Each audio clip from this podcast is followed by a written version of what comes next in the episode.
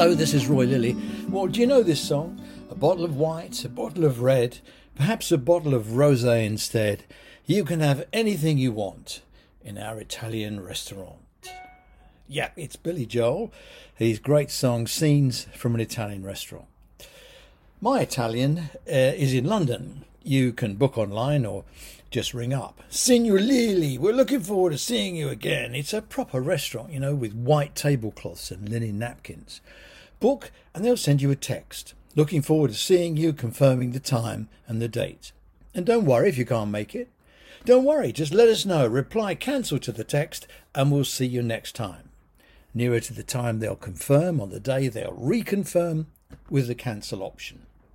And as much as I'd like to think Giovanni is thumbing a text personally and will be genuinely mortified if I don't attend, actually, it's automatic. Neat software manages the bookings and cancellations, cuts do not attends to almost nothing. I thought about Giovanni when I learned Rishi has again made a fool of himself. The latest wheeze to titillate the blue rint shires, fining people a tenner if they don't turn up for a GP appointment. Why a tenner? The cost of nine minutes of a GP's time is £39 and 23 pence. But you can't expect Rishi's knuckle-headed health advisor to know that. Plus, of course, there's the cost of a huge bureaucracy to run it, count it, and audit it. And if they don't pay, well, there are a few options. You write it off or go to the small claims court. I don't know. Be ready for the Daily Mail headline War hero, it's bound to be an old soldier, jailed for not paying Rishi's NHS fine. Just what is the issue with do not attends? Let's have a look, and I link to the data in this morning's e letter. In March, it was estimated there were 30.1 million appointments. That's a shed load of appointments. Uh, estimated, well, yes, the data is captured from EMIS, TPP, Eva Health, Informatica, and somebody called Kegidim, or I, I don't know who they are, and Babylon. And we know it doesn't represent all the work that's going on in primary care, therefore, it doesn't represent all the appointments. And that's bad, so we don't really know. Drill down and you'll find uh, 820,277 appointments were booked longer than 28 days in advance. That's bad. About 91.8% of all appointments were attended in March. That's good. Do the maths and you'll find 1,288,983 appointments were do not attends in March. And that's bad. A 20% increase on February. That's even better. A GP friend says no shows aren't entirely unwelcome. They can provide breathing space and a chance to do a bit of admin, like assembling no show data.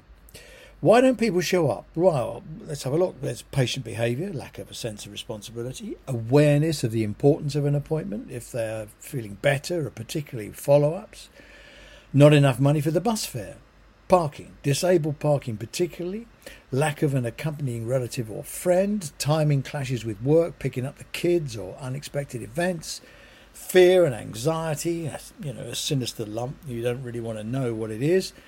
Childcare, granny can't look after the kids. Language issues. In London, there are 147 known languages that have to be translated. Forgetfulness for some older patients and some young ones with busy lives feeling too ill to attend, unable to afford a prescription, and weather, particularly in the heat. The biggest issue, the lead time. What were you doing 28 days ago? Don't know. What, what will you be doing 28 days from now? I don't know. Dead, feeling better, homeless, split up with a partner, unexpected holiday, meeting, pregnant, run over by a bus, won the lottery. Who knows? Who knows? Solutions? Well, let's have a look. We could shorten lead times for appointments. That's a bit tricky. Uh, automated text reminders, easy. It works for restaurants and it works for GP practices. Studies show reminders reduce DNAs from about 20% to 7%. Make it easy to cancel. Most GP phone systems are a pain. Enable text to cancel responses or a separate cancel hotline. That works very well. Think about the practice no show record, the probability of a DNA, predictive technologies can factor it in to create overbooking conditions like the airlines. This issue is an easy fix with simple software. Rishi, buy the license and give it to the GPs. By the way, restaurant software is free, it has adverts. Now, with no access to the database needed, how much would Boots or Superdrug pay to have their name in front of over a million people in the health system every month? I've got a better idea for fines, Rishi. You keep my granny in hospital a day longer than she needs to be because you've not sorted out social care, and you pay her or the family £300 a day to compensate for the risk of deconditioning and the inconvenience. That seems fair enough to me. Thanks for listening. I look forward to speaking to you again soon. Bye bye now.